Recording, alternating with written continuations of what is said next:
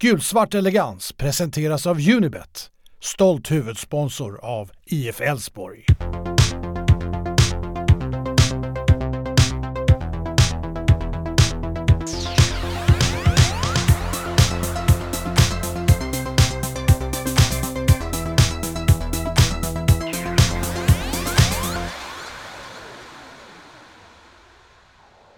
Hej och välkomna till podden Gulsvart elegans. Eh, året börjar närma sig sitt slut. Vi sitter här på annandag jul och eh, podden.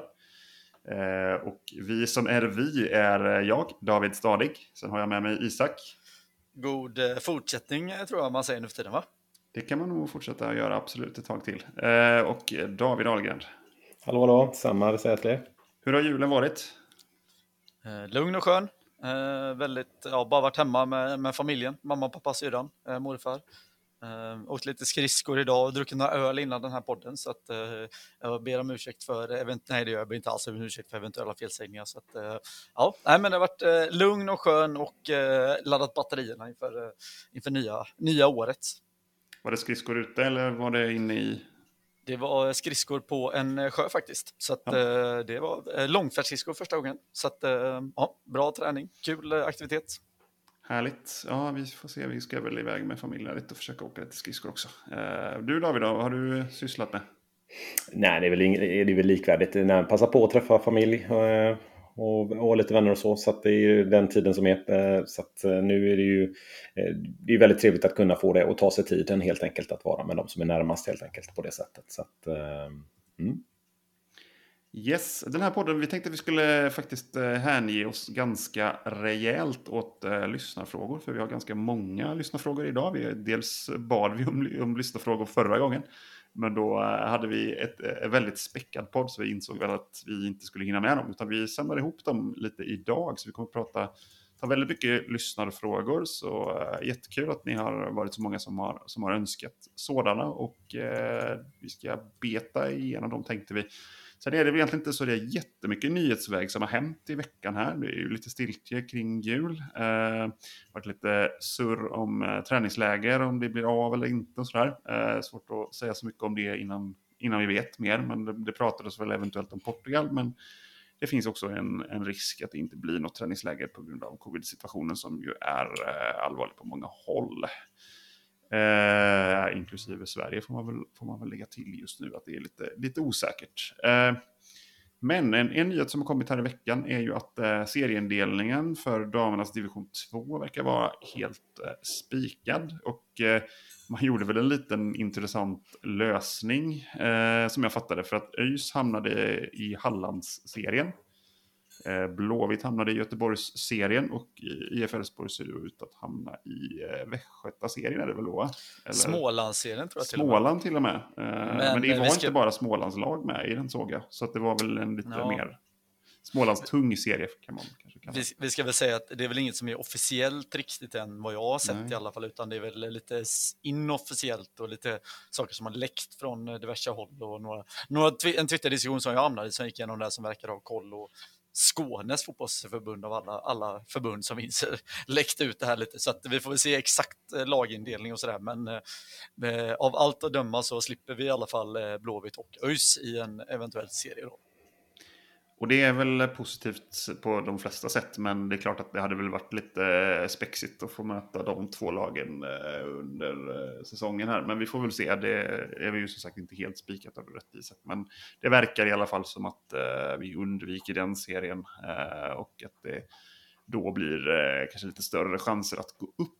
Även om vi inte ska underskatta att det blir lite mer utmaning i år jämfört med våra förra året när vi, när vi sprang igenom serien, och det gjorde väl egentligen både Blåvitt och ÖIS fram tills de mötte varandra. Eh, så att eh, det ska bli spännande att se, se hur de tre lagen faktiskt klarar av den nivån, och framförallt då såklart eh, I F Elfsborg som vi ju ja, det är väl de vi har i primärt fokus såklart.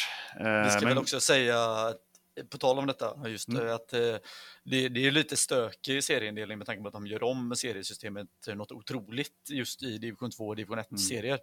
Mm. Um, så att med all, vad, vad jag kunde tyda på i alla fall så verkar det i alla fall som att det räcker inte att vinna serien utan det kan bli kval även då, alltså, trots att man vinner serien precis som det blev för Blåvitt i fjol, och då är, finns det ju väldigt stora risker eller chanser att eh, springa på ett I F Göteborg eller ett Örgryte eller något annat bra lag, så att eh, det kanske inte räcker att vinna serien nästa år. För ja, det är horribelt måste jag säga, att man inte kan ha en rak serie med en serievinnare som tar sig upp i seriesystemet och att det ska drabba. Det, det, det har ju funnits även upp till elitettan för damer, eh, och det tycker jag är Eh, väldigt surt för de lagen som drabbar, så att jag hoppas verkligen inte att man har den, utan att man har en, en renodlad variant där, för annars är det ju, det är ju tufft eh, få möta ett annat eh, vinnande lag från en annan serie och eh, som kanske har sprungit rent, och så sen får du inte ens ta dig upp eh, trots att du har gjort kanske en jättebra säsong. Sen hänger du lite grann på, som ni var inne på där, om det blir en rak serie eller om det blir ett dubbelmöte helt enkelt under säsongen också. eh, Ja, det är ju en faktor som eh, inte så det kan ju påverka.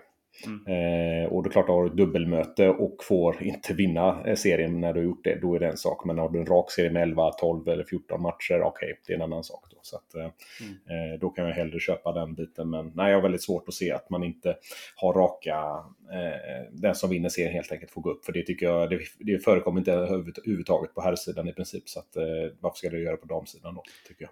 Nej, det, det känns eh, ologiskt. Eh, sen klart att eh, det finns ju en matematik någonstans i, i det. Men eh, jag håller med, det, det, det låter ju stökigt, helt klart. Eh, men vi får väl återkomma till det i detalj när det närmar sig och det är helt spikat helt enkelt hur det kommer se ut. Eh, för det vet vi inte riktigt än. Eh, men eh, det ska bli väldigt intressant att, att följa det i alla fall. Eh, med det så går vi ska vi väl egentligen... innan bara tillägg till det också, eller till, yeah. ja, på samma spår i alla fall, spelschemat för Allsvenskan lär väl dyka upp här någon gång om, ja, om en, två veckor också, här någon gång i början, mitten av januari. Det är väl lite yes. försenat, men eh, det kommer väl också dyka upp och se vilka, där är det ju inte lika, där vet vi vilka lag vi får möta, men kanske inte vem vi får i premiären och sådär, så att det är väl också något att hålla utkik över efter närmsta tiden. Vi vet ju också vad som hinder, händer om man vinner serien, det är ju, ja. det är ju härligt. eh, yes Sorry om jag är lite forcerad här. Jag känner mig lite speedad av någon annan. Jag vet inte riktigt vad det är. Det är väl allt julgodis här i dagarna som, som sätter fart på systemet någonstans. Eh, vi går vidare då med vår huvudpunkt, det vill säga våra Twitterfrågor. Det kommer vara ett gäng frågor, så vi tänker att vi ska försöka bena ut dem i lite detalj här och verkligen ge dem den tid de förtjänar. Om vi börjar med första frågan, och den var från Twitter. Vi har en del frågor från Instagram och en del från Twitter. Och så var det väl något D M också, tror jag, via Twitter. Om, ja, du får rätta mig om jag har fel, Isak. Men... Stämmer, och det, jag kanske slänger in lite fler frågor under tiden i körschemat. Så att, precis, det, det är bra fart där ute helt enkelt. Eh, då har vi första frågan, och det här var en som ställdes till förra podden, tror jag. Eh, alltså den, eh, men den är fortfarande helt klart aktuell. För Oskar Jerman, eh, sorry för, eller Oskar Jerman möjligen, men jag skulle t- tippa Jerman kanske.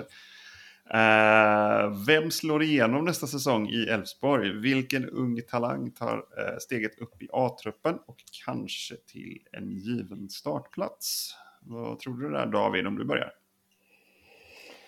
Eh, det är en bra fråga, jag framförallt med talangerna då, för det har man ju inte riktigt släppt då, men den som man har lite på känn givetvis, som har diskuterat mycket, det är väl Bessvård Zeneli, som har en position som jag tror är intressant, eh, just att kunna ha en offensiv mittfältare då som kan gå in, eh, sen om han räcker för att ta en, en startplats, det är det krävs nog väl något extra, tänker jag. Men det är i alla fall en spelare som jag tror kan abonnera på, på, på och få en hel del speltid.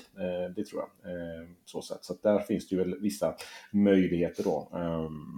Av, av de som kanske kommer upp då. Men om man tittar då, eller man titt, kanske så tittar lite ja, på de som ligger ned, strax nedanför, då är det väl spelare som, som kanske Ondrejka eller, eller Kvasem som ligger då kanske närmast då att ta ta speltid, ehm, och lika så Oliver Sandén, men det hänger ju lite grann på vilka spelare, om det blir skador eller inte, och det kan man ju inte, det kan man ju inte liksom förutse, men det finns ju många otroligt spännande spelare då som ligger precis på, på gränsen där, men Zeneli är väl den som, som jag känner är, är väl på gång där. Det man vet är väl att han Målberg, Ludvig Målberg, målvakten där, fick inte Eh, avlagskontrakt där. Eh, det är väl i alla fall det som, som, som jag vet i alla fall på rak arm, att eh, där, ni kanske har något annat. Jag har inte sett någonting om, om det faktiskt. Jag vet inte vilka som, som flyttas upp. Sen kan vi väl konstatera att jag tror ingen alltså, som inte varit med i A-truppen i år kommer ju inte direkt kanske slåss om speltid nästa år. Eh, alltså Bessvård lär väl kanske göra något inhopp eller så. Men, eh, och garanterat få ett A-kontrakt förmodligen. Och kanske något, någon får något lärlingskontrakt och sådär. Eh, men däremot så är det väl av dels då, de två du är inne på känns väl mest givna. Eh, Sandén som kanske har lite tuffare i form av att han har en... given konkurrent före och det är lite svårare att liksom rotera en vänsterbacksplats. Så den givna personen är ju såklart Jakob Ondrejka på en ytterplats där det dels är lite lättare att rotera och dels också att han faktiskt känns ja, men kan ta sno en, en given startplats nästa år. Kassem kanske lite mer speltid också nästa år och sådär. Men också sen ska det bli väldigt intressant att se här vem, ja men målvaktskampen. Om, vi vet ju att Tim ska operera sig borta tre månader, kommer missa hela försäsongen. Um, kommer han vara given när han kommer tillbaka? Uh, han lär ju vara frist i premiären, men har Håkon gjort det så pass bra då i kuppen att man ja, inte väljer att peta honom eller hur det blir. Det, det ska bli väldigt intressant att följa på när det närmar sig säsongstart helt enkelt. Och sen även att Mattias Dyngeland, sorry David, eh, Mattias Dyngeland har ju och, och även återvänt från Vålerenga som är på utlåning där och det är ju en habil målvakt som sagt som inte, han vill väl nog få en ny chans här eh, tror jag också så att eh, målvaktsbesättningen är, är ju knivskarp trots att eh, i sådana fall Rönning då opereras. Ja, det är ju skönt att, att Håkon har fått speltid och visade sig också från absolut sin bästa sida under den speltiden. Så att det känns väl ändå ganska tryggt inför kuppen. Man hade ju varit lite mer orolig om det bara hade varit Rönning som stått under säsongen och, och det bara fanns det. Nu är ju, ja, håller med, Dyngeland var väl, var väl helt klart stabil i de matcherna han, han stod i kupp. Han stod väl några matcher i kuppen i fjol också va?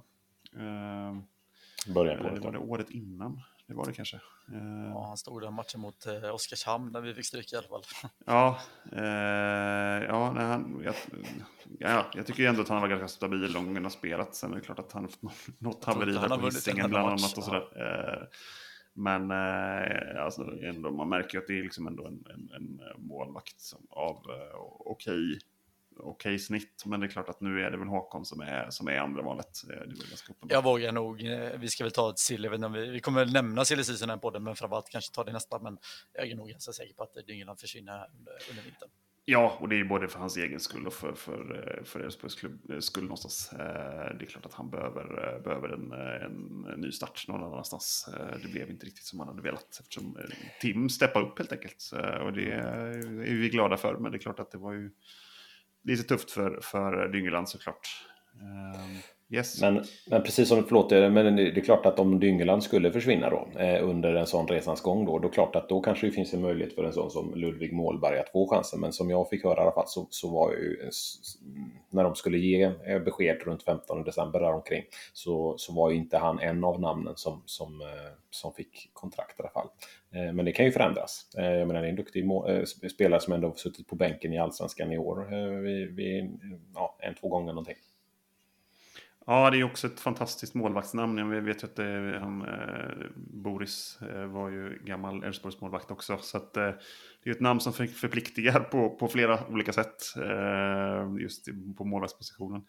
Så ja, det är ju lite synd. Jag hoppas eh, att Ludvig får en, får en bra karriär. Några, om det blir i Elfsborg eller om det blir någon annanstans, det får vi ju se. Men, men eh, eh, önskar honom all lycka i, i det beslutet oavsett vad det, vad det blir då.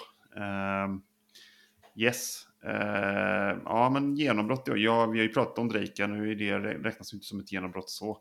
Sen är det klart att generellt sett så brukar det vara lättare för offensiva spelare att liksom komma in och få lite speltid, få känna på det. Eh, men eh, det är ju brutal konkurrens offensivt eh, tycker jag eh, inför nästa år. Eh, det är eh, riktigt välbeställt på, på ytterposition och eh, nu har vi ju även Oscar Haga och Frick och eh, Marokhy än så länge kvar, så vi får se vad som händer här i januari. Det behöver ju nästan göras lite plats i truppen för att någon av de offensiva spelarna som, som kommer upp eventuellt ska få chansen, och Bessfort är väl, är väl en av dem som skulle kunna få det, men det krävs ju nästan att, att någon eller några spelare försvinner också, vilket väl kanske är sannolikt, men, men än så länge har vi inte sett det, så att vi får väl se lite. Det, tittar man på numerären i truppen så är det väl snarare kanske mittfältet som skulle kunna vara en position där man skulle kunna få lite speltid. om man är eh, en yngre talang. Eh, men där har vi ju ja, där har vi ju några, några ganska gjutna spelare också så. Eh, så att det är väl det är väl tufft. Eh, det är många som liksom har gjort det bra och ändå knackat på dörren om att få mycket speltid redan, så att det det, det är nog tufft att komma upp som som lärling i år eh, i år i I F Elfsborg, för det är eh, det är många och och knuffar sig förbi någonstans eh, för att få speltid. Och det är ju positivt, men lite så här, vi behöver nog göra lite plats också kanske. Eh, truppbalansen behöver nog faktiskt att vi blir av med några spelare. Eh, och, ja, det lär väl hända, men eh, vi får se vilka det blir. Är det någon, eh, någon, något som har något mer att tillägga där angående de unga spelarna? Mm. Nej, bara hålla utkik på, på vad som kommer upp, för det lär bli en härlig och spännande nyhet. För det ryktas ju om två, tre spelare i alla fall som, som, som kommer flyttas upp, eh, plus minus. Så, att, mm. eh, så där någonstans. Verkligen. Det blir en intressant nyhet. Ja, men verkligen. Och sen också, du nämnde honom, vi kommer säkert nämna honom senare, men det ska bli otroligt spännande att se hur bra Oscar Haga blir. Ja. Verkligen. Jag är ju ganska övertygad om att det är en spelare som värvas för att verkligen konkurrera om en startplats redan i nästa år. Inte kanske från våren, men definitivt från sommaren. Så att det ska bli väldigt, väldigt spännande att se honom, för den nivån han håller i avslutssituationer och Eh, avgörande aktioner inne i sista tredjedel och sådär, som man har sett liksom på, på de klipp som man har tittat på, och även om man tittar på statistik och sådär, så är han ju, han ser ju sydvass ut, så att det ska bli väldigt, väldigt intressant att se honom, vad han kan, vad han kan, han kan bidra med. Verkligen. Och sen eh, vill bara snabbt slänga in ett spelare som kanske inte riktigt kvalificeras under ung spelare, men eh, som, som jag tror många har glömt av, men det är ju ändå Gustav Lagerbielke som, eh, som värvas in egentligen till den här säsongen, men kom i, redan i somras på grund av lite skador och sådär. Eh, gjorde väl ett, några få matcher i höstas, men eh, inte satt något avtryck såklart, men där är ju verkligen spelare som, som är tänkt att konkurrera med startplats, så att, eh, det är ju värt att hålla också utkik på under vintern eller försäsongen och se vilka som faktiskt tar de där mittbacksplatserna, och framförallt det kommer väl en fråga om det också, men vad som händer om, om eller när Leo Väisänen säljs, om vi, om vi värvar externt eller om vi satsar på Maudo och eh, Gustav. Yes, då hoppar vi vidare till nästa fråga. Det är Rickard Andersson, också det från Twitter. Eh, han hade ju vilken eh, julklapp såklart, men vi får väl lägga det som en, en försenad julklapp eller nyårsklapp att ge till någon av, av spelarna eller tränarna i I F Elfsborg. Här får du börja, Isak. Uh, ja, den är ju svår. Alltså, det är ju en mångbottnad fråga, men uh, uh, om, om man får önska någonting inför nästa säsong, så är det väl att uh, Alexander Bernhardsson ska vara skadefri. Så att uh, en hel kropp till Alexander Bernhardsson i, i nyårspresent. Ja, den är, den är, den är stark. Uh, du, David? Nej, jag har fokuserat mer på klappen då, så att det var fysiskt, så att en, en megafon till Holst eller Simon Strand hade varit ganska trevligt i samband med att de firar eller gör något annat och får igång klacken, för det, det, den energi de gav oss i ett, ett antal tillfällen där hade ju varit eh, kul om, om vi hade kunnat ge tillbaka det på något sätt och, och ge den glädjen som, som, som de gav i de situationerna och ge oss den energin så att vi kan ge tillbaka. Eh, så det är väl en megafon helt enkelt. Yes, och jag eh, hänger väl med på Isaks där om, om en skadefri Alexander Bernhardsson. Det, det hade varit riktigt häftigt att se honom i uppåt trettio matcher nästa år i alla fall. Eh, det hade varit eh, jätteroligt helt enkelt att få. Då har vi plötsligt fyra yttrar som, som känns riktigt eh, heta, så att det, det hade varit kul. Ska man eh, en liten, eh, vad ska man säga, en liten... Eh, spetsig julklapp, så en vattendelare, men en ny inmarschlåt åt Stefan Andreasson. Han är väl, han brukar, ja, det är ständig diskussion om den inmarschlåten, så att det är väl dags att ta tag åt den. En ny inmarschlåt till, till alla på Borås Arena kanske. För spelaren brukar ha mycket åsikter om det också, så att ja, slänger vi in lite som kan man fundera på. Ja, det ja, kanske är dags. Det blir ju en diskussion lite varje år eh, inför premiären, men också nu var det i somras en del diskussion, vet jag, i de forum jag, jag befann mig på i alla fall, kring eh, att det kanske är dags att göra något, eh, något kring Ingmarslåten. Eh, och ja, den... Eh, jag håller nog med. Det, det behöver göras något med frågan. Jag tycker inte att alternativen känns sådär jätteheta heller, så att det, det, det är inte helt lätt eh, sak faktiskt. Vi får... Eh, Jag får återkomma till den under vintern här. Eh, vi har ju... Eh, ja, det, det, det är en bra, bra fråga att ta upp eh, igen, Isak, tror jag. Så den ska vi nog, ska vi nog suga lite på under vintern här, om, om vi inte kan eh, ha någon liten diskussion om den.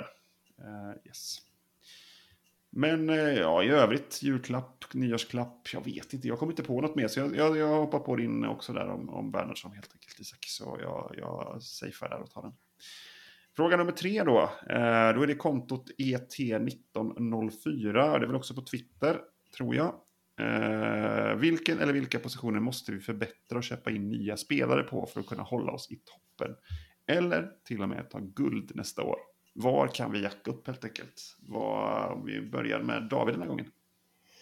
Mm, jo, det är klart att eh, menar, vi kan alltid jacka upp, om man säger så, eller, eller för, förstärka laget på egentligen alla positioner. Det beror ju på vad det är för spelare vi, vi kan faktiskt få in så sätt. Och det visade ju egentligen på att vi tappade en spelare som Sivert Helten Nilsson och vi fick in en spelare som André Römer inför den här säsongen, och det visade sig att han var en av de eh, viktigaste spelarna hos oss. Så, att, så så vill jag ändå liksom utmana frågan lite grann och säga att vi kan förstärka i princip på vilken position som helst. Eh, kanske ju förutom målvakt då möjligtvis.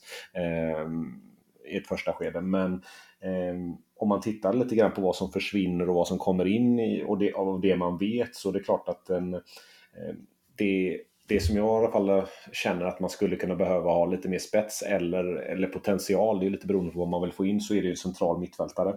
Holmén lämnar ju. Eh, man kan ju tänka sig att när Holmén kom in och gjorde det så pass bra när han debuterade eh, och kom in i Elfsborg, alltså pratar vi tjugohundratalet här, tjugohundrafem tjugohundrasexton tjugohundrasex, när han var fruktansvärt bra och nu är han S M-guld. Vi behöver ha en spelare som kan komma upp i sådana fall underifrån, någonting som är där och som konkurrerar, och då måste ju en sån spelare få chansen då. Och vi nämnde ju Zeneli som en spelare till exempel, som är en offensiv spelare som skulle kunna rent tekniskt kunna, kunna få speltid. Samtidigt så ser jag ett behov av en central fältare nedanför, och det är ju frågan är hur ska man dispo- disponera laget? Ska man ha en Olsson så pass offensivt, eller ska man flytta ner honom med st- hack i banan? Och då kan det finnas en utrymme för, för en, för en offensiv, offensiv spelare då, när Samuel Holmén ändå har prenumererat lite på, på speltid.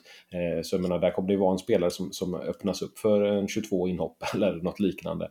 Eh, så, att, så där kan det ju finnas någonting. Eller att man får in en spetsspelare som då helt enkelt bryter mönstret där. Eh, och sen var ni ju givetvis inne på det med, med mittback då. Eh, vad händer om Väisänen, kanske en av våra främsta spelare, lämnar? Eh, ja, då är det ju Lagerbielke, det är Körse, det är McWay som vi har i nuläget. Eh, Broman är, har jag räknat bort här då. Um, och då klart, då måste man fundera på, är det där man ska då eh, lägga krut och få in en ny eh, spelare där, eller ska man satsa då på Lagerbielke, Chargé och McWay som, som, som habil ersättare då, eh, och kanske satsa på någonting för framtiden. Så, att, så, så mittback om någon, om någon försvinner och en central fältare är väl det som jag tänker i ett första skede. Eh, i fjol så la jag, la jag den frågan lite grann om ett alternativ till Frick. Eh, Men nu tycker jag ändå att vi har fått det med Gudjohnsen, ett bra alternativ. Så där ser jag inte i ett, i ett första läge här då. Men skulle någon försvinna så får man väl ta den och utvärdera. Men våra yttrar är bra, så, att, så där är jag nöjd. Ja, nej, men jag håller med Oljan egentligen. Och det, det var lite som Jimmy Thelin var inne på också i sin intervju där, att ja, men, alltså rent liksom så här individuellt kanske vi inte behöver någon bättre spelare på någon position egentligen, utan det är väl snarare att vi behöver kanske en, en annan spelartyp till mittfältet, och någon kanske lite mer kreatör, alltså en nummer tio-roll snackade Jimmy Thelin om. Bessvård har ju även sagt att han själv ser sig mer som en tia än Simon Olsson. Så det är väl där. Sen kan man alltid så här, ja, behöver vi, ska det komma från Bessvård eller, eller för all del Immanuel Boateng som vi fortfarande inte riktigt vet vad vi har värvat i, eh, eller behöver vi hämta in ytterligare någon utöver Boateng och Zeneli, eh, så det är väl eh, det är väl de bitarna egentligen där som, som där det kan behövas lite andra alternativ för att kunna bedriva en annan matchplan jämfört med att då spela med, med Holst och Römer som blir väldigt eh, baktungt ibland. Ja, det var precis det jag ville lite säga där, Isak, kring, kring mittfältet, att man kan ju ja, man kan ju hoppas liksom att vi kan komma till en nivå där vi kan, kan vara lite mer framtunga mittfält, på mittfältet, centralt på mittfältet ibland. Sen tycker jag att Holst och Römer, den, det blocket där är ju, ja, det funkar ju alldeles utmärkt så länge man har full leverans från yttrar och centralt topp som, som levererar. Sen det, det är klart att eh, med allt sagt om Per Frick, det finns ju hur mycket positivt som helst så säga om honom, men det är klart att någonstans en, en, en nia som, som producerar lite fler mål, eh, nu har han nummer sjutton, men eh, där, där är det ju kanske Ja, ja, det är ju jobbigt att ens behöva säga det, men det är klart att det hade ju varit eh, på ett sätt härligt om man hade haft en, en spelare som hade kunnat peta in lite fler mål. Nu tror jag ju att man skulle kunna lösa det, vilket vi delvis gjorde under våren med att Marokhy kom in och gjorde lite mål eh, från bänk framförallt, men även, även från startman några gånger och sådär. Om vi nu har Oscar Haga, vi har kanske Bessvård, vi har eh, möjliga fortsatt Marokhy, det vet vi inte. Och så har vi Gudjohnsen som också kan komma in. Och det är klart att då kan man kanske fördela målskyttet lite på, på inhoppare och, och eh, rotera laget lite mer. Och då kanske inte det blir ett problem. Men det är klart att någonstans alla lagen i toppen förutom kanske Malmö hade ju lite problem med just eh, att få en nia som levererade mycket mål. Eh, Nu levererade ju Frick mycket assist i år, men eh, det hade väl kanske varit nice om man hade kunnat pilla in en tre fyra mål till, och det är klart att då hade ju, då hade, hade ju inneburit guld i, slut, i slutändan om man då kan få den leveransen från bänken istället, att Gudjohnsen kommer in, gör några till mål, eller Aga kommer in och gör, gör mål och rör, rör om det liksom offensivt och, och kan avgöra och tilta över de här matcherna som står och väger till våran, eh, våran fördel, så är det klart att det, det är viktigt. Men jag tycker inte egentligen heller att det finns så mycket värv. Det, det finns inte så jättestort värvningsbehov i truppen så som den ser ut idag. Det tycker jag faktiskt inte, utan det är nog eh, viktigast att vi får behålla, behålla vårt lag. Eh, vi vet ju att Väisänen, eh, det finns en ganska stor risk att han, att han kommer dra, och det är klart att då tycker jag att vi ska få in en mittback till. Sen behöver det kanske inte vara en startande mittback, men det behöver nog vara en mittback till för, för, för numerären någonstans. Eh, eh, Även om Lagerbielke och Jarry antagligen blir första, första par, så, så, så tror jag då numerärt och liksom kvalitetsmässigt att vi skulle behöva en mittback till då. Men annars så tycker jag inte heller att vi är så jättestort behov av att värva någonting egentligen för att, för att fighta. Så jag tycker vi visade i år att vi kan fightas i toppen, men, men, men kanske skulle ha lite mer leverans från, från inhoppare i, när det gäller målproduktionen, och då kanske Bernhardsson och Aga skulle kunna bidra med det, och då, då är vi ju då är vi ju i guldläge någonstans om det faller in, så att vi hoppas på det. Det var mina, mina lång, min långa utläggning av den frågan. Eh, någon annan, något annat vi vill svara på den, eller ska vi gå vidare till nästa? Vi får nästan göra det, va? Eh, då har mm. vi en fråga från Alfred Nord, också på det på Twitter. Eh, kan eh, slash bör vi plocka in någon från Örebro, Östersund, Halmstad, så de tre nedstigningslagen? Eh, känns som många kommer lämna där. Finns det någon annan realistisk värvning från ett allsvenskt lag? Ja, mm. eh, mycket bra fråga. Isak börjar på den här. Alltså det är väl, det finns, jag tycker inte det finns sådär jättemycket. Eh, det är klart såhär, ja, Josef Buffon, vi behöver mittback, men är det tillräckligt sexigt? Tveksamt. Eh, Blair Turgott, viss, alltså om vi vill ha en riktig speedkula kanske, som vi kanske inte har i truppen, men är han mycket bättre än Oscar Haga och ja, för all Jakob Lav och de gubbarna som vi har underifrån? Tveksamt. Örebro, det snackades liksom såklart om Besara redan i somras. Eh, vill vi ha in en tia? Ja visst, han har presterat innan, men den hösten han gjorde var ju bedrövlig. Så jag har ju väldigt svårt att se eh, att, att det kommer någon därifrån. Eh, det är väl i så fall här som Elfsborgs understräckt pixlar eh, gjorde en följdfråga på lite. Eh, ja, men Matthews från Varberg vore väl kanske en av alltså, de, om man rent kollar andra allsvenska lag då, eh, även om jag tycker det. Vi har lite för många yttrar också i numerären, eh, så länge vi inte tappar någon. Så att, eh, ja, jag har svårt att se att vi ska värva någon från bottentrion där. Eh, jag tycker inte det finns något sådär som sticker ut. Eh, alltså som Kosumberg, det, ja, det är väl okej okay mittbackar, men är det, något, är det tillräckligt bra? Det, det är tveksamt. Mm. Ja, han, har väl, han har väl lämnat för någon annan klubb, tror jag. Ja, det var så, det är sant. Så det är men, men absolut, jag förstår det, menar med kvaliteten i alla fall, och vad, att spela typ och vad, vad, vad han kan komma in med. eh, Öre, eh, Om vi tar ÖFK då, eh, så är det väl egentligen bara precis som du nämnde, Turgott som, är, som gör ändå tio mål och är bra och en duktig kontringsspelare som jag tror hade kunnat passa in. Samtidigt så är det ju så att vi har ju plockat in, som vi sa, Oscar Haga som är en spelare vi tror på. eh, Vi kanske kommer att rotera lite anfallsmässigt, så, att, så visst, Blair Turgott är ju en spelare som skulle kunna konkurrera direkt om en startplats. Så, så bra är han. Däremot så har jag en liten personlig favorit i, i Felix Hörberg, eh, som jag tycker mm, är en bra högerback, hö, högerytter som jag tycker är bra, och sen finns det ju en ung spelare i Dossis, men, men det är ju potential, och där är, han är ju inte riktigt där ännu, eh, så att det är väl Ö F K. eh, däremot i Halmstad tror jag det kan finnas en spelare då som skulle rent tekniskt kunna vara intressant, och det är Amir Alamar, Al, Alamari, eh, mittfältaren som skulle som skulle kunna vara en, en ganska tung eh, och bra spelare, bra på fasta, eh, bidrar med någonting så sätt. Men samtidigt, ja, det är ju, han ska ju också, det är ju inte säkert att en sån spelare tar en plats även om han är, är, är rutinerad och, och bra ålder och så. Eh, och sen är det ju givetvis Andreas Bengt som vänsterbacken, men vi har ju överflöd där, så att det är ju, handlar ju om om det är någon som skulle försvinna, eh, så sätt. Det är ju en habil eh, vänsterback, men, men det är ju inte, det är ingen som, som går in och tar en startplats, eh, så sätt. Men det är en bra spelare. eh, Örebro, Örebro däremot har ju, precis som du sa, Naib Besara, och jag håller väl inte riktigt med allt där. Det är klart att han, man hade väl högre krav på Ambesara, men han gjorde ändå fyra mål och fyra assist och är en duktig spelare. Sen är han ju trettio år och allt annat, och det är klart att han blir ju inte mycket bättre, men det är en bra spelare, det är en spelare som skulle kunna hota och kunna komma in. Men jag tror det tåget har gått i min värld. Han hade chansen att komma i somras eller tidigare då.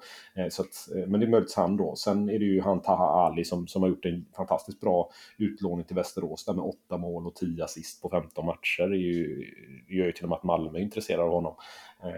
Men sen även han talangen Dennis Kolander. Men, men det är ju samtidigt, det är ju, sådana här spelare måste ju få chansen, måste ju få komma in då. Och sen vet man ju att andra lag har ju varit intresserade av Jake Larsson och David Seger, men, men vi har ju så pass starka yttrar så, att, så jag ser inte att de skulle ta någon plats, även om båda har ju en viss potential så, men, men jag tror inte att de har det i Elfsborg.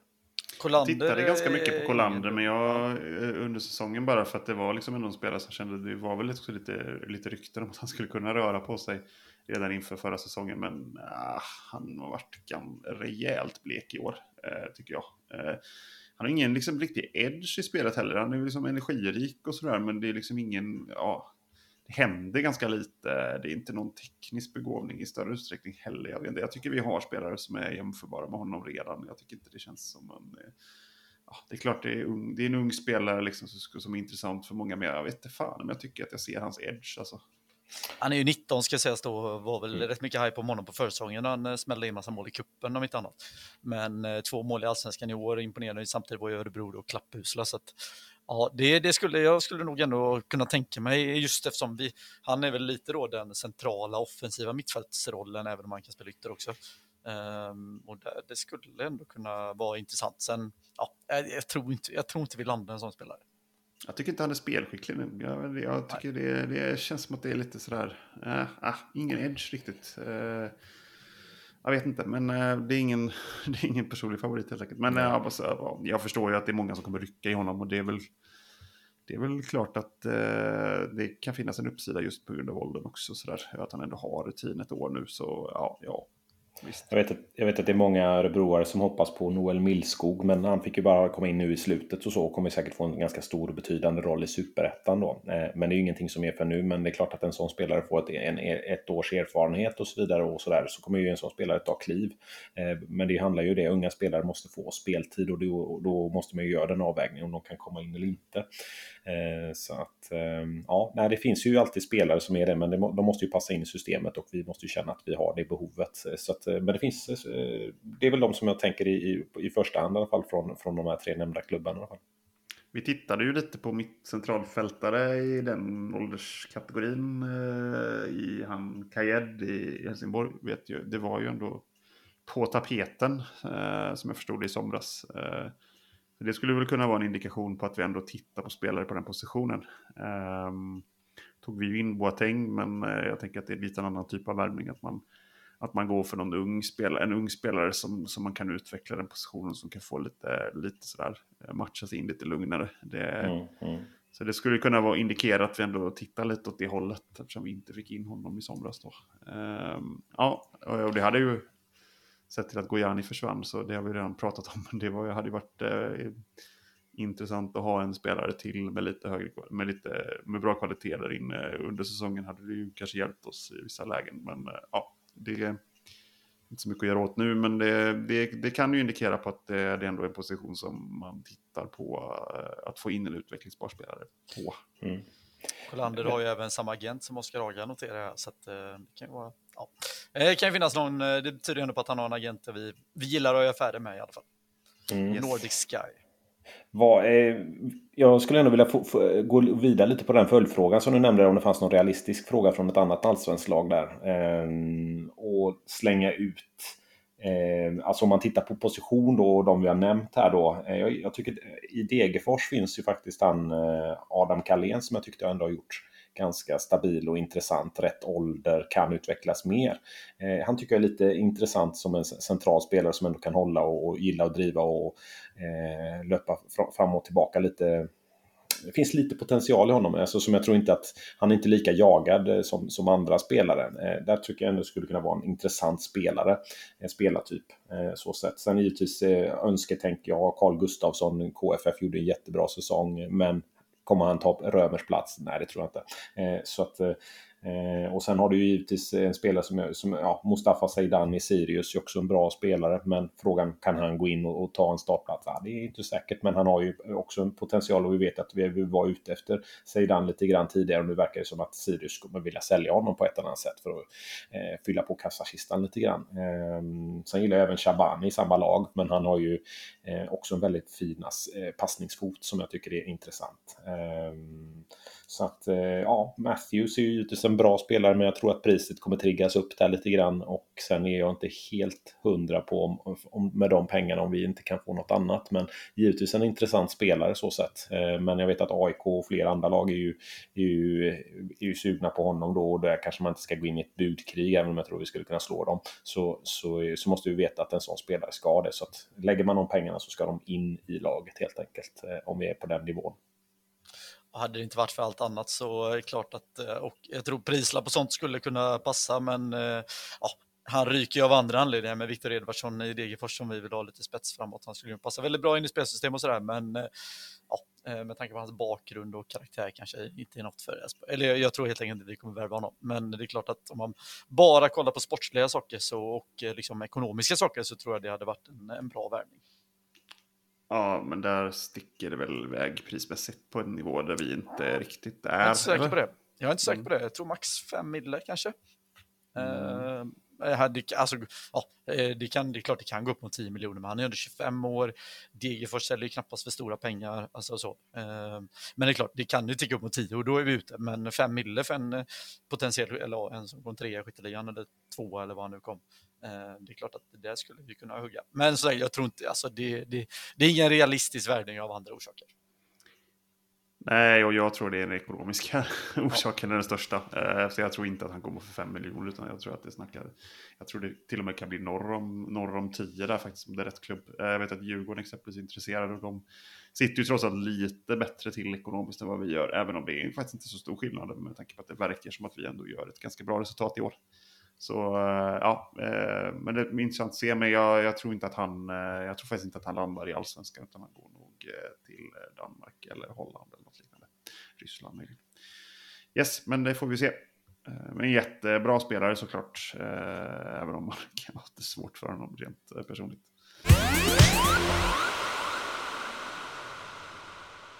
Yes, eh, om vi fortsätter då med eh, Oskar Dagbergs eh, fråga från Twitter.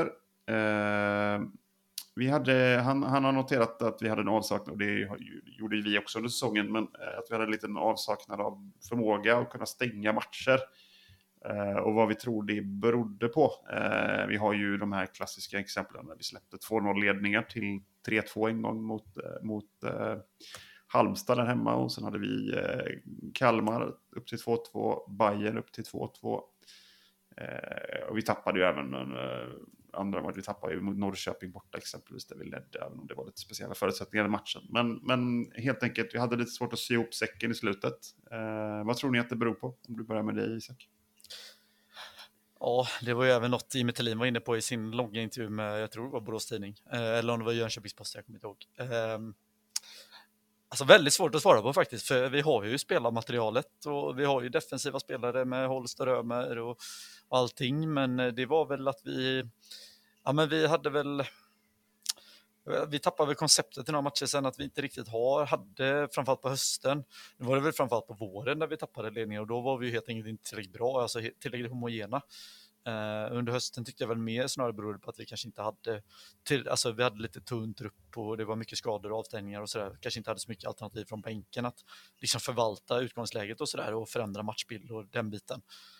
Um, så det var väl, eh, annars var det väl under våren, och då var det väl mer att vi inte, alltså vi hade inte riktigt hittat alla, alla delar i vårt spelsystem och blev väldigt låga och lyckades inte, alltså vi är ju inte ett lag som vill vinna bollinnehav, men det är klart har man runt fyrtio procent bollinnehav så kommer motståndarna få några chansbollar på slutet, och då, då kan det ju smälta. Så det, det var väl den främsta anledningen, tror jag, att vi inte riktigt lyckades hålla i boll tillräckligt mycket och ja, men, spela med pondus och framåtanda. David? Nej, det, det är väl det enda som jag känner egentligen avsaknad, är ju att köra över motståndet, eh, helt enkelt att stänga matchen helt. Eh, det är väl det som jag inte kunde riktigt känna någon gång un, helt under, helt under säsongen att vi, vi, vi kunde faktiskt göra då, förutom när vi eh, faktiskt tog kanske två tunga segrar mot Hammarby och Djurgården som kanske kändes som mest säkra poängen faktiskt, konstigt nog, när, när man ser matchen och man ser sista delen av matchen där, eh, där man liksom spelar bra. Så det hänger ju lite på, på, på de bitarna, men det handlar ju givetvis om vilka spelartyper man kan göra för att förändra eller stänga en matchbild då, eller, eller förändra en matchbild åt andra hållet, och att vi vill ha spetsegenskaper då, som, som gör att vi kan kombinera det med, med, med, med det taktiska och strategiska och den matchplanen man, man faktiskt har i en match då, om man vill förändra matchen till att bli åt ett bättre håll då. Men för att stänga matchen, så det är klart, då måste vi ha sådana spelare om vi vill ha det. Eh, och det har man ju sett att andra allsvenska lag har ju varit lite mer defensiva i sina, i sina inhopp och, och, och med, med spelartyper och så. Det har inte riktigt vi varit på det sättet, utan vi har väl haft det genomgående i sådana fall i laget.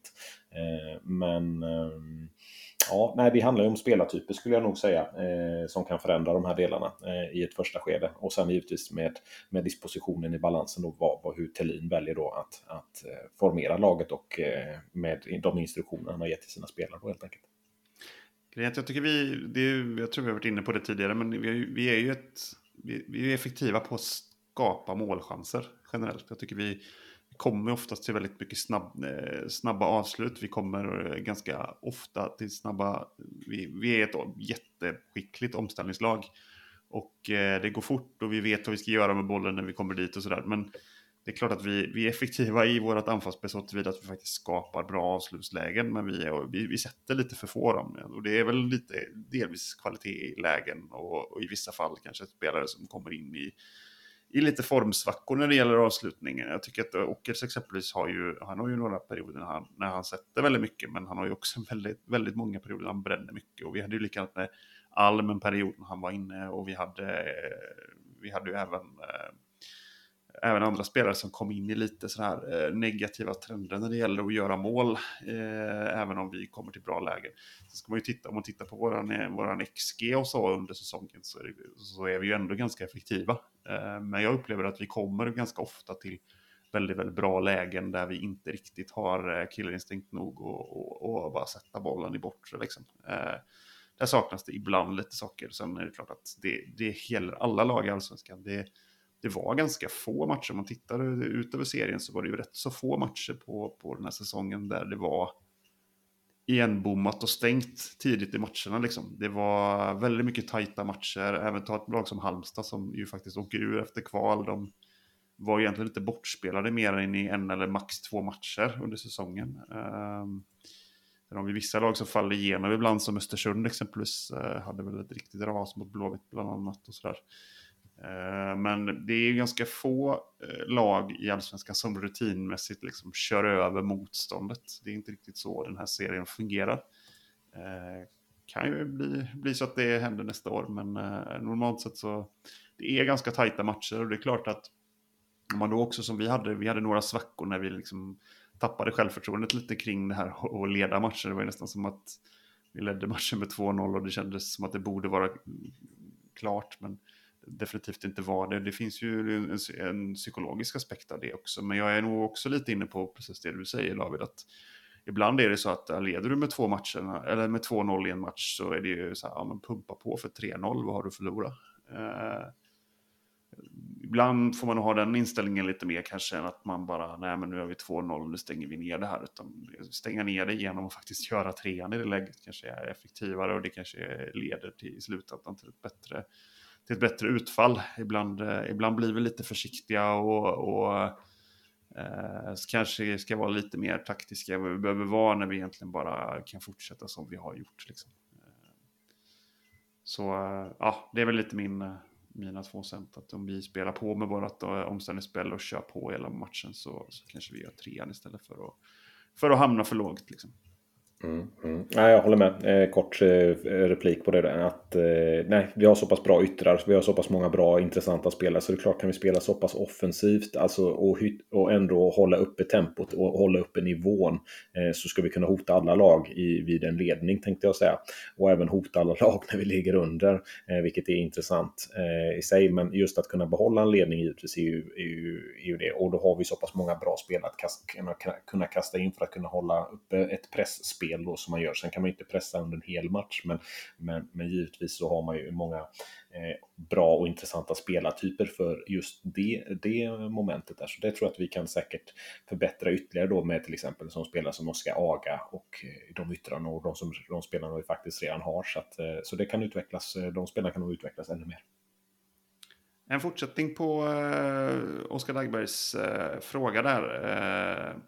Det här om att korrigera matchplan. Eh, under matchen när vi liksom blir taktiskt stängda i dem eh, så upplevde han att vi hade lite svårt att, att korrigera matchplanen och göra något annorlunda och komma ut som ett annat lag i, efter paus eller vad man nu, vad man nu vill. Liksom, att vi, vi hade lite svårt att liksom byta våran, ja, bryta våran, våra taktiska mönster eh, när, vi hade, när vi hade tufft och blev nedlåsta. Eh, vad säger du där, Isak? Eh, Nej, men det var väl lite som det vi diskuterade innan där, att det, och som Thelin också var inne på, att ja, men vi kanske behöver lite andra spelartyper, dels en nummer tio, men också kanske, ja, men vi hade ju inte en spelartyp som Gudjohnsen tidigare under säsongen, han kom ju under hösten, den typen av liksom murbräcka hade vi, har vi ju inte riktigt truppen, det kan vi nog få väldigt mycket mer nytta av till nästa säsong när han får en hel försäsong och lite mer inkörd och sådär. Boateng är också en spelartyp som vi inte har i truppen, alltså det vill säga en, en mittfältare som kan driva boll på ett annat sätt än vad Römer, Holst och Olsson kan. Så att det är väl lite de bitarna att vi, ja, men saknar en del spelartyper kanske. Vi är väldigt så, men som ni var inne på, pressspel, snabba yttre, djupled, bra pressspel, eh, duellspelare, men kanske saknar de här liksom kreatören, bolldrivaren, eh, stång, murbräckan på topp. Eh, får vi in det så tror jag att vi kan få lite mer, lite mer vapen och på så sätt vinna lite fler fotbollsmatcher. Ja, nej, jag tror vi var inne på det. Det är ju givetvis Thelins eh, taktiska del. Det är väl det som är en, en viktig del, att, att han ska kunna, eh, kunna förändra bilden, ha en, en, en plan B helt enkelt, kunna ändra de bitarna. Sen är det ju att eh, det är inte bara att du ska ha kreatörer, precis som jag, jag håller givetvis med om den biten, men, men samt, samtidigt är det att du ska vinna tillbaka bollen, så det är ju bollvinnare jag i sådana fall. Man vill ha den för att kunna ändra tempot och sätta matchbilden på något sätt. Och det är ju också en egenskap i sig att kunna vinna boll. En sån som Römer är otroligt viktig på ta och stänga ytor till exempel och sånt där, men då vill man kanske ha en spelare då som kanske kan driva mer framåt. Jag tyckte ändå Römer var ganska bra kombo där eh, på, på flera plan eh, i, i de matchbilderna det tilläts, eh, och det kunde man ju se till exempel när vi spelade mot Degerfors hemma, Eh, hur bra och viktigt det var med att kunna styra matchbilden då, och därmed var det en av våra eh, kanske må, eh, starkare matchbilder då, eh, när, vi, när vi dominerar. Men att kunna förändra en matchbild är generellt sett ofta svårare, och det handlar ju också om eh, motståndarnas disposition, men självklart vilka verktyg har du i, eh, som du kan slänga in och kan förändra bilden och eh, styra åt ett visst håll eller, eller överbelasta på en viss kant eller, eller vad det nu kan vara då som, som, man, som man gör det, och det hänger ju på vilket lag och, och vad det är, men, men självklart eh, så är det ju Thelins uppgift att kunna styra och göra det, för man har ju sett lag som har sämre eh, trupper och ändå presterar och kan ändra matchbild, så, att, så att där ligger jag allt ansvar egentligen på tränaren eh, i ett första skede, och, eller tränarstaben eh, skulle jag nog ändå säga, eh, som, som får, eh, får hitta de verktygen. Sen givetvis har, han bra verktyg, eller har, har man bra verktyg och ändra och förändra bilden så blir det ju givetvis lättare då. Så att, eh, och då tror jag att mittfältet är viktigt att, att ha en, en, en, en sådan spelare helt enkelt. Yes, om vi fortsätter med eh, Oskar Dagbergs eh, tredje fråga här också. Eh, då var det, eh, om vi blickar framåt, vilken investering i arenan hade vi önskat förutom en gräsmatta? Det är bra att han har fångat upp den i alla fall. Uh, men det är, det är ju en liten käpphäst som jag och Isak framförallt har, att, att gräs på arenan hade fortfarande varit, varit att föredra uh, många perspektiv. Uh, men uh, utöver det, vad hade vi velat ha? Den första jag tänker, som kanske inte är en stor investering som man kan i alla fall ta upp, som jag noterar i alla fall i slutet, jag tror andra noterade också, det är väl just kanske den planlösningen lite grann där med förändringen vid Gula torget där med shoppen och torget där med, med hamburgarna där man, man ska handla, liksom handla korv och allt annat, och samtidigt där man kan handla öl. Den ytan där kände jag att den borde man kunna disponera på ett bättre sätt, för det blev ett, eh, blev ett väldigt konstigt publik. Eh, det fanns inget riktigt system där helt enkelt, så där har jag gärna sett en bättre planlösning helt enkelt mellan, mellan ytan där man, man köper korv och kex, choklad och öl eh, och den biten som är vid eh, mot, mot eh, den här lilla runda cirkeln när man köper öl helt enkelt. För där blir det lite, lite väl mycket folksamling på ett, som man, jag tror man skulle kunna lösa på ett smartare sätt.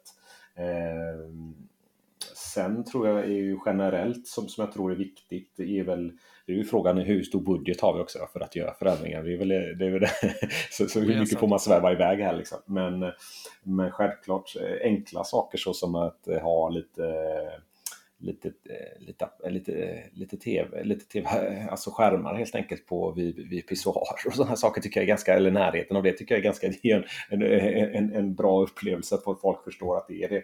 Eh, givetvis förbättrande publik vid, vid vintermatcher tänker jag är, är generellt sett eh, saker som gör att man vill vara där och underlättar och att det ska finnas lite värmedelar som, som gör att man kan eh, tycka att det är tri, trivsamt att vara där.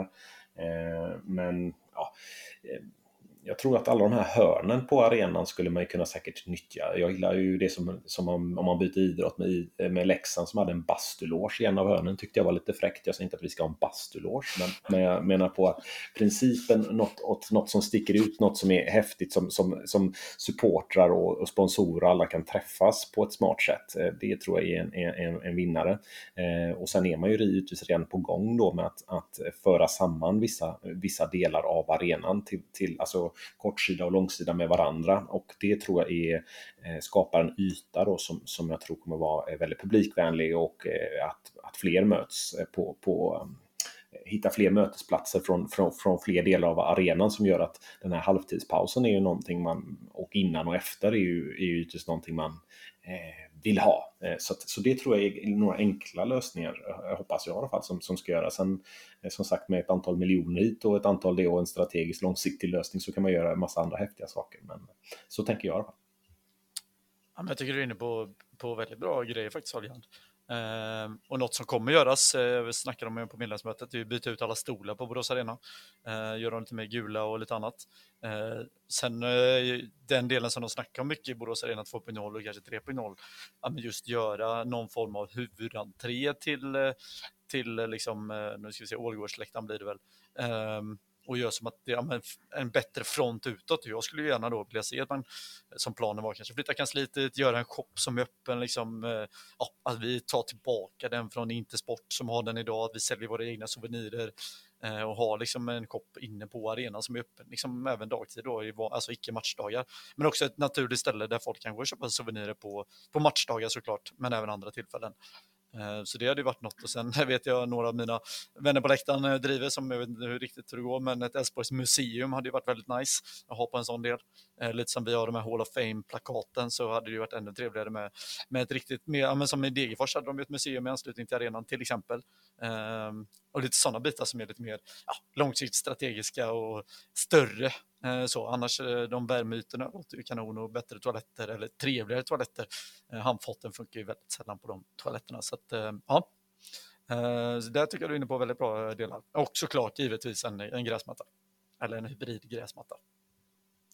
Jag tar väl på mig bild, eh, hatten här och försöker vara lite mer visionär då. Eh, alltså, var det inte visionärt med ett museum?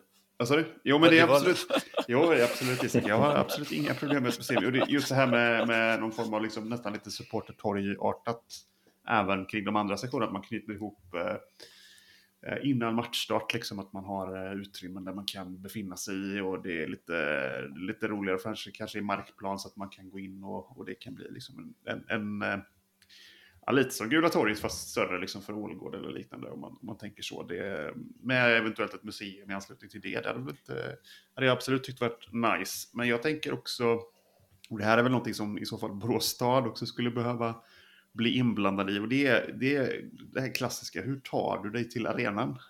Jag är lite trött på att nittiofem procent av alla som tar sig till en fotbollsmatch i Sverige alltid ska ta bilen dit. Jag tycker det, är, det blir mer och mer orimligt att bara titta på hur det ser ut kring arenan och kring arenor generellt i Sverige nu. Kanske Gamla Ullevi är väl ett ganska bra exempel på, på lite motsatsen, att det är en arena som ligger mitt i stan. Väldigt många som går dit på grund av att det helt enkelt är lättast att ta sig dit om man, om man befinner sig i stan. Det tycker jag att man hade kunnat göra lite smidigare och lite bättre även i Borås. Alltså, riktigt högflygande planer hade ju varit att ha någon form av en liksom egen tunnelbanestation, matarbuss eller monorail ut till arenan eller vad som helst. Men framförallt se till så att inte det normala sättet att ta sig till arenan är med bil, utan att man, man kanske bara som bussar som går direkt till arenan, eh, mata från centrum, kör igång dem två timmar innan match, se till så att folk kommer till Gula torget i tid med med buss, eh, alltså, bättre cykelparkeringar bättre cykelparkeringar, absolut. Se till så att inte, för, för Knalleland idag är ju det är ju, eh, det är sån här, jag brukar kalla det så här bildystopiskt eh, plats lite grann, att det är liksom det här att du måste ta bilen dit, och då, det innebär då att allting runt i och omkring området ser ut som eh, jag vet inte, en krigszon nästan. Alltså jag tycker det är för mycket bilar i alla led, överallt, hela tiden i detta samhälle. Så att det, det är en sak jag brinner för. Jag tror att det hade varit, det hade varit jävligt nice och vara lite nytänkande kring det. Att, att helt enkelt förändra lite mönstren i hur man tar sig till arenan. Jag tror att det är att ligga lite i framkant och tänka över det lite mer.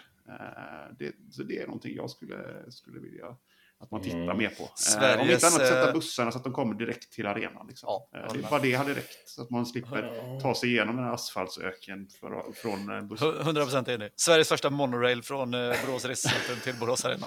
Nej, men. Nej, jag, jag, jag driver så här. Men det är ändå lite så här. Det, det, det är lite lätt, alltså, ha det som en jättelångtida vision. Liksom. Ja, men jag, men matabussar tycker jag var första led. Mm. Framförallt att man tar sig direkt här innan. Det ska vara smidigare att komma till arenan med buss eller Mm. vad det nu är man tar sig med kollektivtransportmedel än att göra det med bil, för det är inte hållbart att eh, tio femton tusen, nu är det inte så många på matcherna tyvärr, men det är, så här, det är jobbigt att hitta parkering, man står i jävla bilkön dit till matchen, man står i bilkön hem till matchen.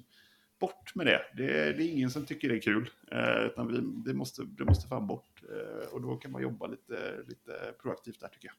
Mm. Sen var ju, ni, ni kläckte ju många bra idéer här också, som sagt, båda två där, så jag tänkte givetvis på, på den delen med eh, Borås Arena Garage tänkte jag säga, men, men alltså principen är att för att kunna få en större yta, en större mö- mötesplats, så måste man ju ta yta från någon annan del, eh, och hur ska man kunna göra det? Jo, då måste du ta bort de ytorna som används eller disponeras av något annat helt enkelt, och då, då måste man ju tänka lite smartare eller göra något annat för att kunna utöka de här ytorna.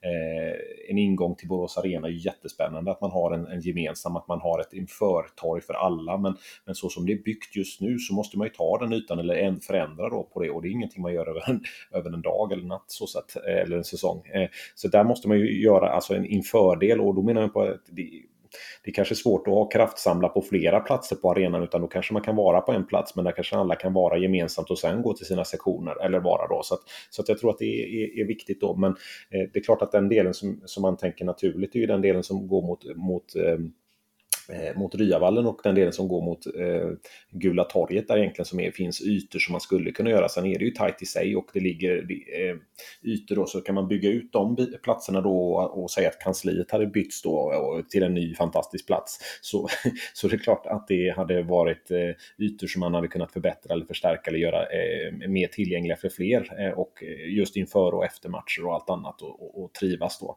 Så där ser jag väl eh, möjligtvis en lite potential just i form av mark då, eh, utan att det ska ta för mycket av andra delar, eh, så att det är klart, då måste man ju vara smartare, så att eh, ja, då är väl parkeringen vi får skita i bort det, David. Det är väl det enda som finns att ta bort nästan. Nej, jag ska inte vara eh, det är lite, det är lite ja, samma, jag tror man behöver ja. ett litet omtag om hur det ser ut kring arenan, och det gäller ju, det är ju en stadsutvecklingsfråga också, så det är ju självklart så att inte I F Elfsborg kan vara hundraprocentigt äga den frågan, det, det förstår vi nog alla, men det, det är någonting behöver nog, jag tycker man kan, kan jobba lite med det där. Det, och det är definitivt inte någonting som behöver göras bara i Borås, utan det, det är en, en generell fråga där man be, som man behöver ta tag i när det gäller stats, stadsutveckling och sånt där som, som, som vi kan prata om i något sammanhang. Men, men i den här podden så är det Fokus Elfsborg, och då just upplevelsen runt arenan, det kan man göra en hel del mer av, tror jag. Ja, men verkligen, jag håller med. Yes. Ska vi spara de sista frågorna till nästa podd, tänker jag, som vi har redan köttat på här, och ja, men det kommer väl förhoppningsvis ticka in lite fler frågor till nästa podd.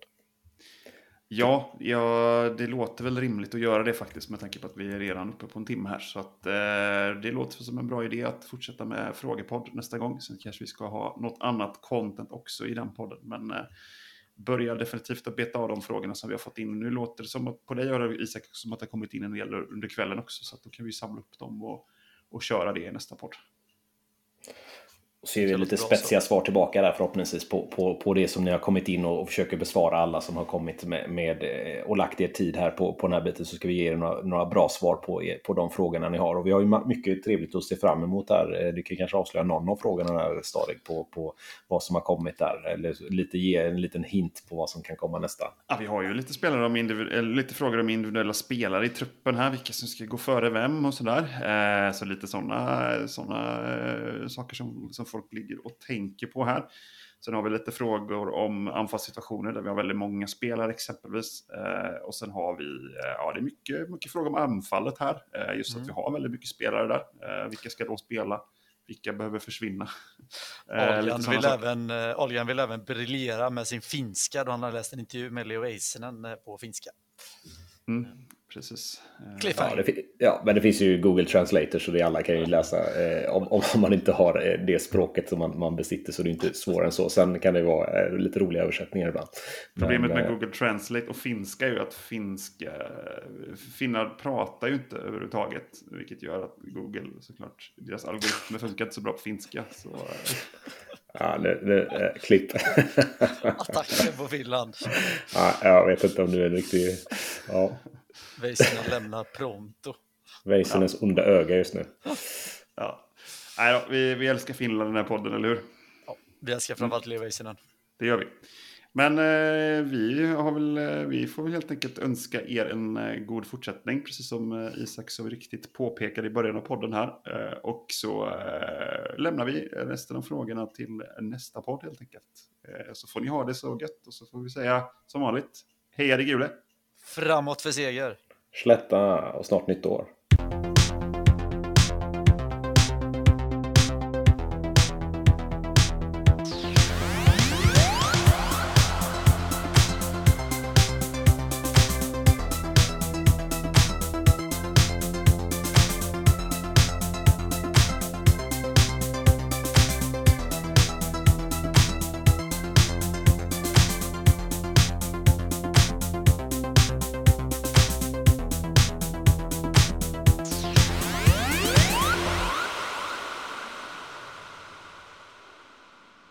Den här podcasten presenterades av Unibet.